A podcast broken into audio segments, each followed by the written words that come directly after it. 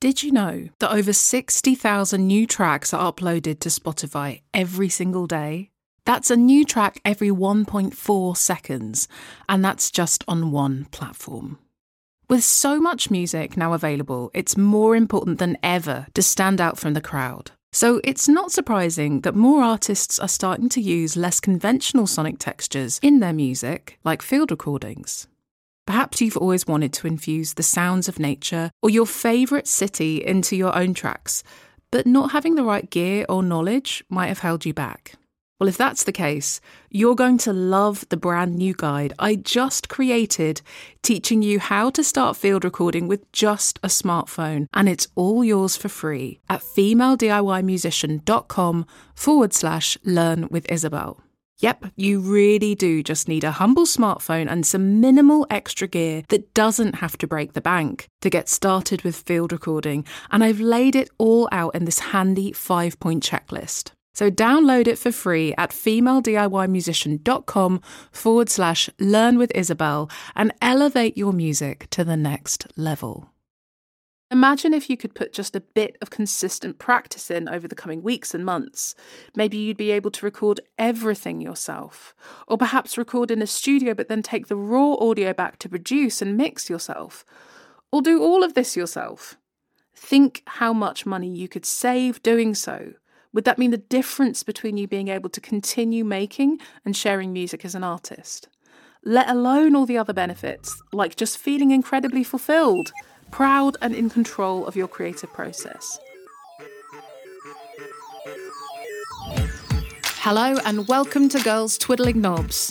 My name's Isobel, and over the last decade, my self produced and self released music has amassed over 25 million Spotify streams. I also have a PhD in sonic arts, but I wasn't always this confident with music tech. In fact, I still hear those self doubt gremlins in my head from time to time. I started this podcast to help more female identifying musicians start recording and producing their music and learn from other women making music with technology. If that's your cup of tea, then you're in the right place, my friend. Let's dive in.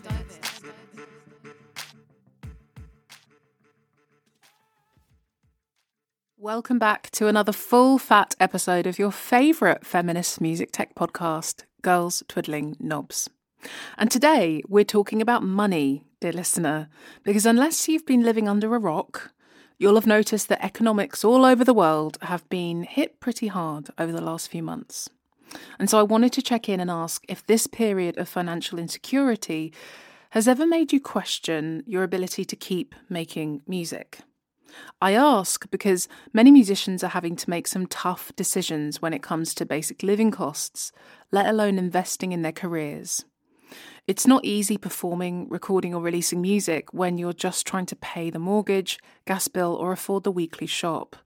And despite some people in power treating the arts as some kind of nice to have luxury, I know that doubting if you can keep investing in your music might feel really, really shit and even be keeping you up at night. After all, making and sharing your music might be the best therapy you've ever come across or connect you to vital networks of like minded people. It might also have enabled you to fully express your sense of self in ways no other space has ever allowed you to do. These things aren't a luxury, they're an integral part of being human, and if you've felt any of the above, no doubt your music has given this experience back to the people you've shared it with too. So I wanted to make an episode of the podcast that directly addressed this and specifically share how I believe that having the ability to record and produce yourself will not only save you money, but could also make you money too. And before you start worrying that this is going to be some pie in the sky, let's make a hit record, baby bullshit. Don't worry, it's really not, dear listener. Making an income from your music isn't always straightforward, and there's no sugarcoating that but having some basic skills in recording and production is one of the best ways that you can keep showing up as an artist, regardless of a global recession, and I'm going to show you how. Because this period of time will pass. And I want to make sure that when we come out the other side, you and as many other women are still here doing your thing, taking up space and sharing your voice. And if you're struggling financially right now, keep listening to learn about organizations and funds that can help. Okay, so let's get into it. So, first up, let's just acknowledge that here in the UK at least, the last six months have been a bleeping bleep show. I doubt I have to give you a lecture on what happened. You're probably sick to death of hearing the news about it all, but just in case, I'm going to do a quick recap over what's gone down before then discussing how this is affecting musicians right now. So, after the financial wreckage of COVID here in the UK, Boris Johnson resigned as Prime Minister in July 2022, even though he narrowly won a no confidence vote a few weeks beforehand. This was largely informed by the countless times he and his cabinet had either full out broken the very laws they enforced during lockdown, but also about other factors which we won't get into here. By September, Liz Truss had been elected as the leader of the Conservative Party and therefore the new Prime Minister.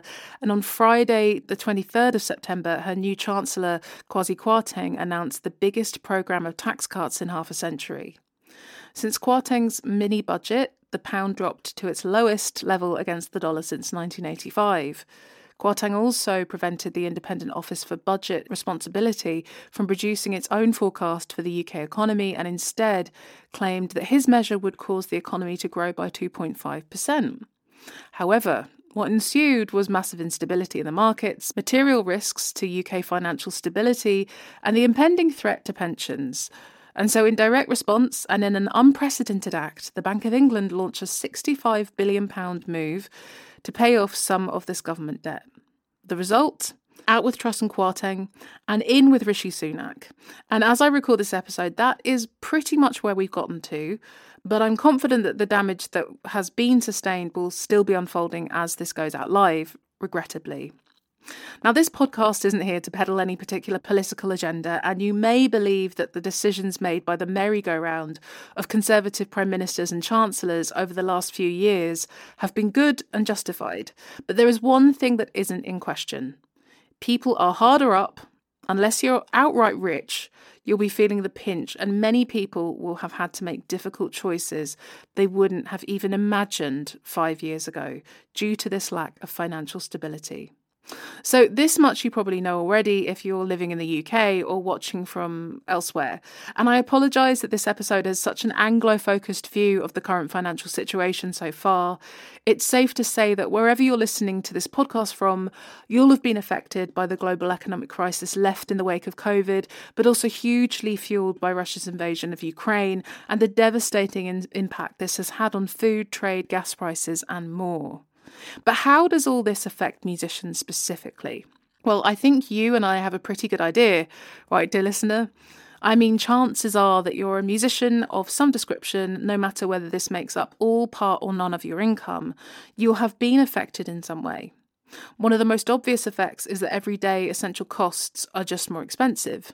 Mortgages have gone up, rent has followed, energy costs, Groceries and lots of other everyday expenses have risen well above wages. This affects everyone, including musicians. But more specifically, the supply chain has been affected so much that some pieces of equipment or even merchandise have been hard to come by. This has delayed releases and projects and income for musicians in return. When it comes to live music, this is more of a mixed bag because if the next few months unfold anything like the 2008 financial crash, people will attend more live gigs than usual, which could generate more income for venues and musicians. However, many small venues have struggled to keep the doors open due to the cost increases mentioned before, so musicians may also find it hard or more competitive to get live slots.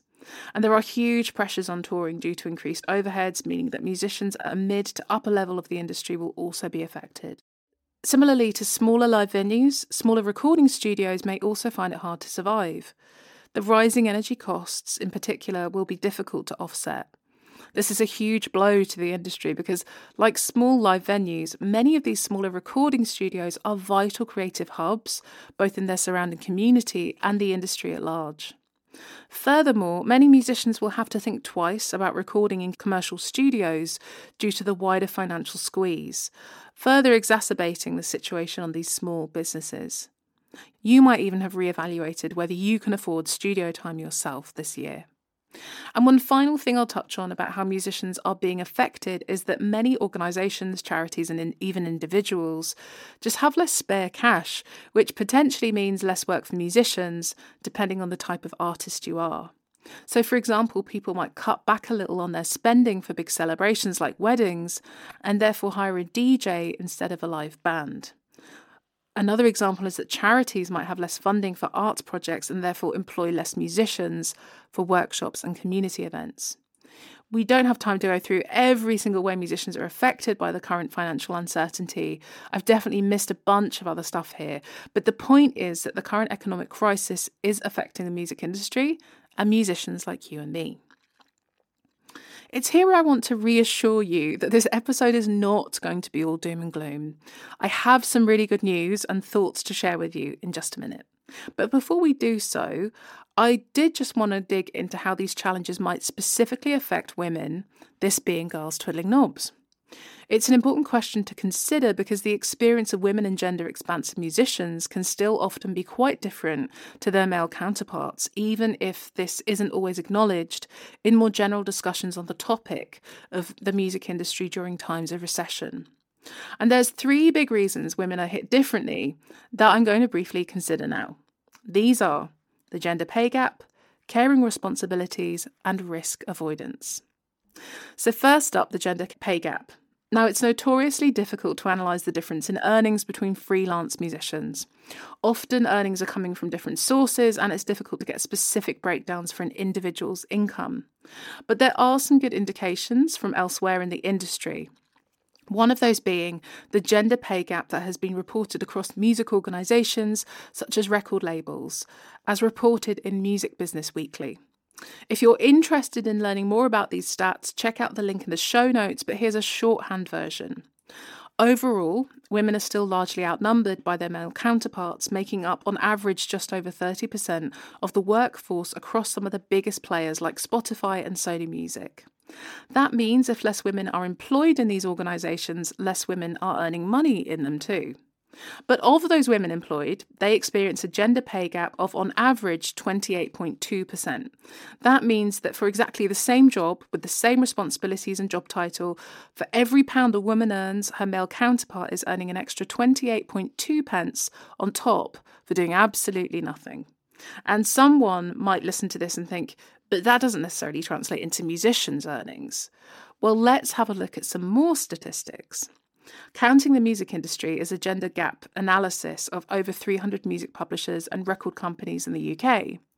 This research reveals that just over 14% of writers currently signed to publishers and just over 20% of artists signed to labels are female. That means more men are being supported on financial retainers from publishing and rec- record companies and having their recording, touring, and production costs covered as part of these arrangements. Now, it's true that not every single record or publishing deal will include being paid a monthly retainer, and that musicians often have to pay back upfront investments, such as recording over time. But it still points to more male musicians being financially supported by the industry than women. If we accept that there is a gender pay gap, both within the industry and between women and men freelancers, then this means that women are already on the back foot financially, and the current economic crisis will be felt harder and faster by us. Secondly, let's consider caring responsibilities. Even when the economy is in a good place, parents will have to make the decision of whether to take work or pay for childcare here in the UK. If childcare isn't an option, it will then come down to the choice of which parent stays at home and which one goes out to work. Now, speaking from a purely heteronormative perspective, this usually means women staying at home and taking time out of their career in their children's early years, if this is what you decide to do, but also because of the gender pay gap. Therefore, most of the time, this leaves families having to prioritise the father's work, as there will likely be more of it and it will likely be better paid. That really matters if you're having to exist on one person's salary, especially if you're both freelancers. But this, of course, then puts women at a disadvantage when they're ready to re enter the industry and pick up their careers again. And it's not just parents who struggle with this issue. Women make up the vast majority of people providing care for vulnerable relatives and loved ones, both because of the gender pay gap issue outlined before, but also because it's expected by other people and society at large. This is free labour that can be incredibly challenging and exhausting and prevent women from fully participating in other areas of their life, including music. Lastly, Whenever there's wider uncertainty, especially of a financial nature, bigger companies become more risk averse. How does this affect women in music? Well, it could mean that record companies and other music industry organisations and individuals are less likely to take a chance on an artist they don't know or who isn't already established.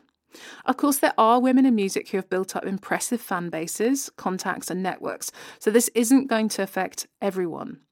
But as women and other gender minorities are still significantly underrepresented across the industry, some parts of the industry may become less open to expanding their rosters and instead go with what they already know.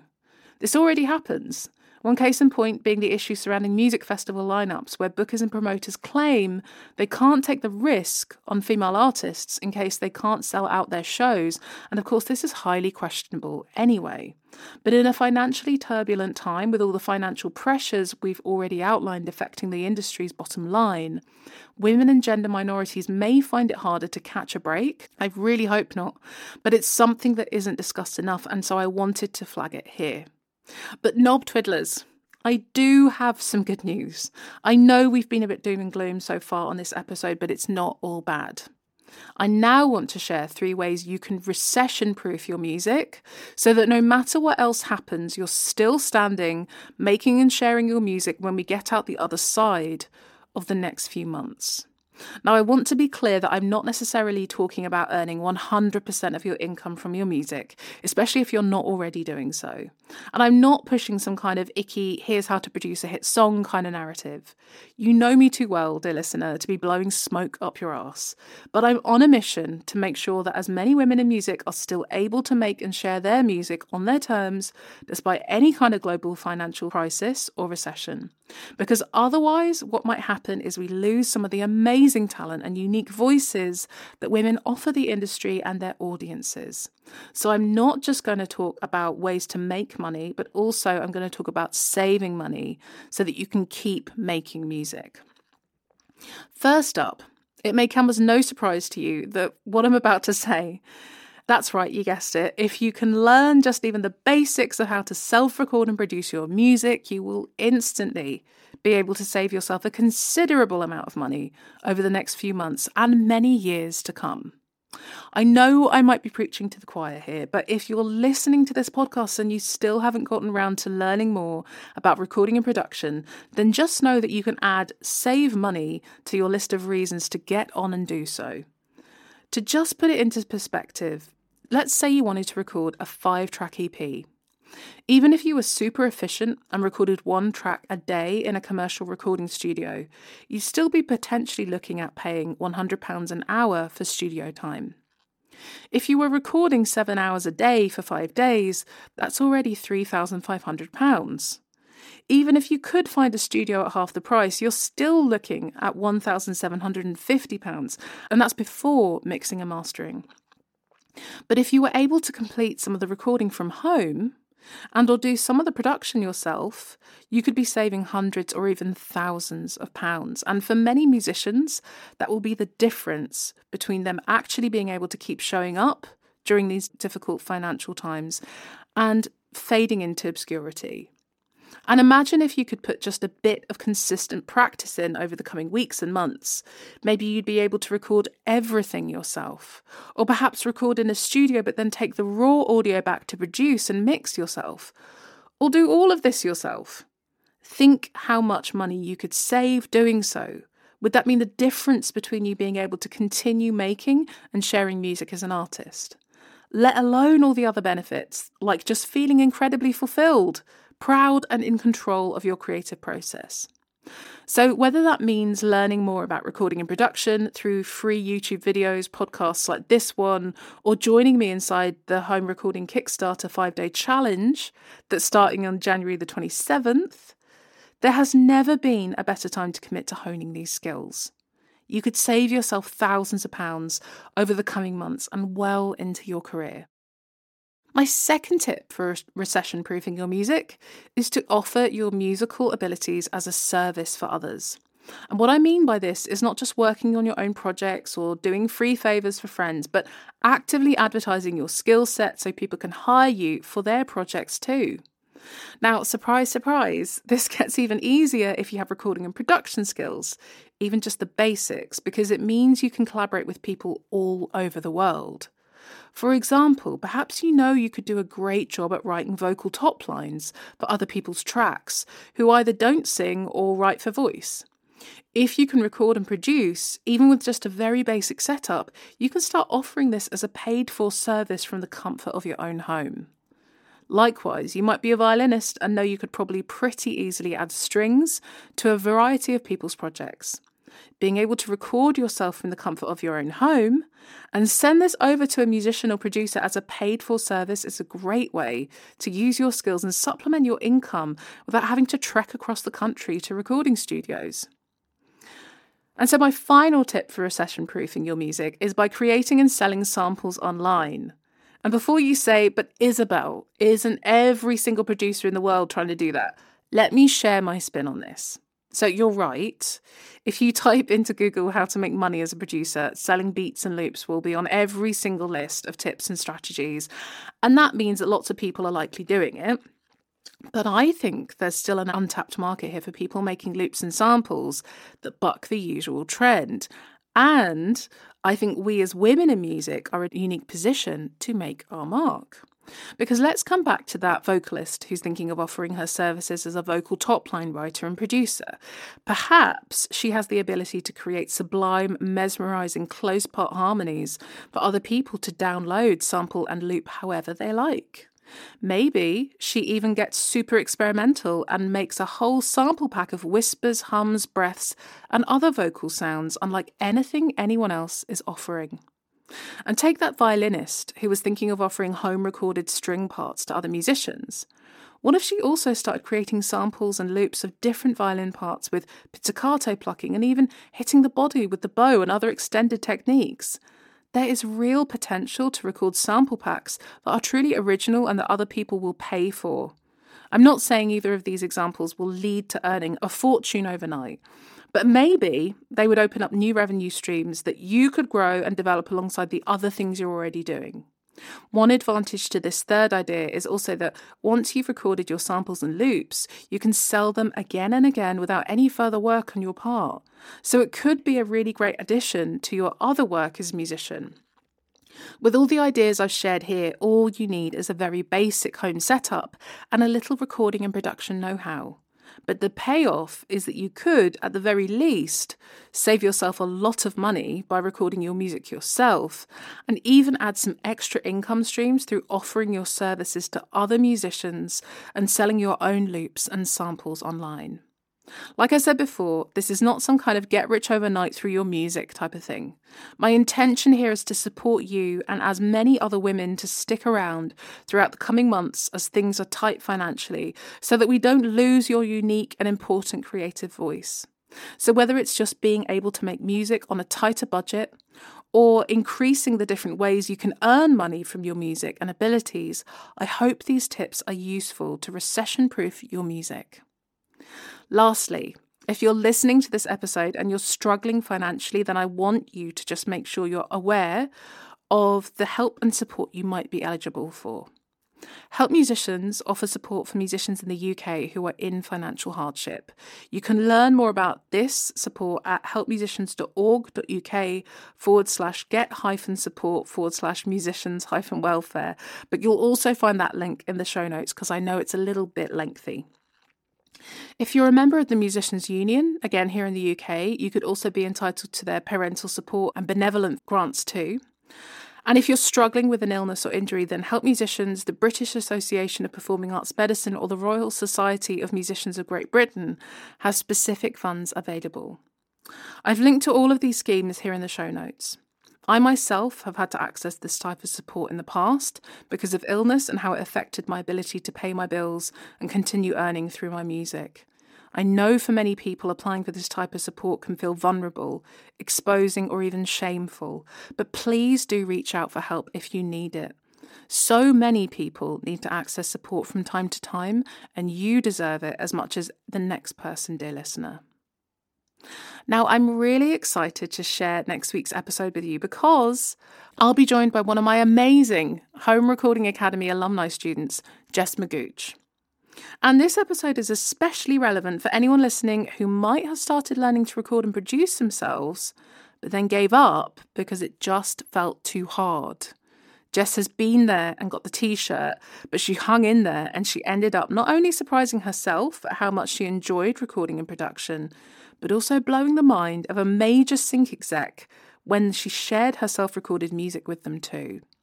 To hear all about it, join me here next week. But till then, take care and I'll catch you here soon.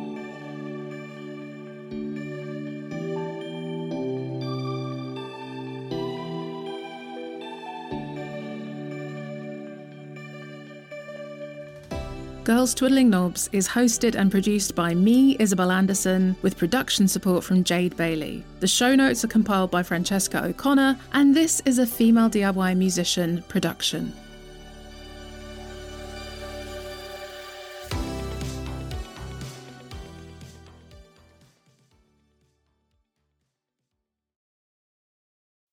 So, how do you like that episode, dear listener? If you loved it, and you know someone else who would love it too, be a good friend and share it with them. Go on, spread the girls twiddling knobs love.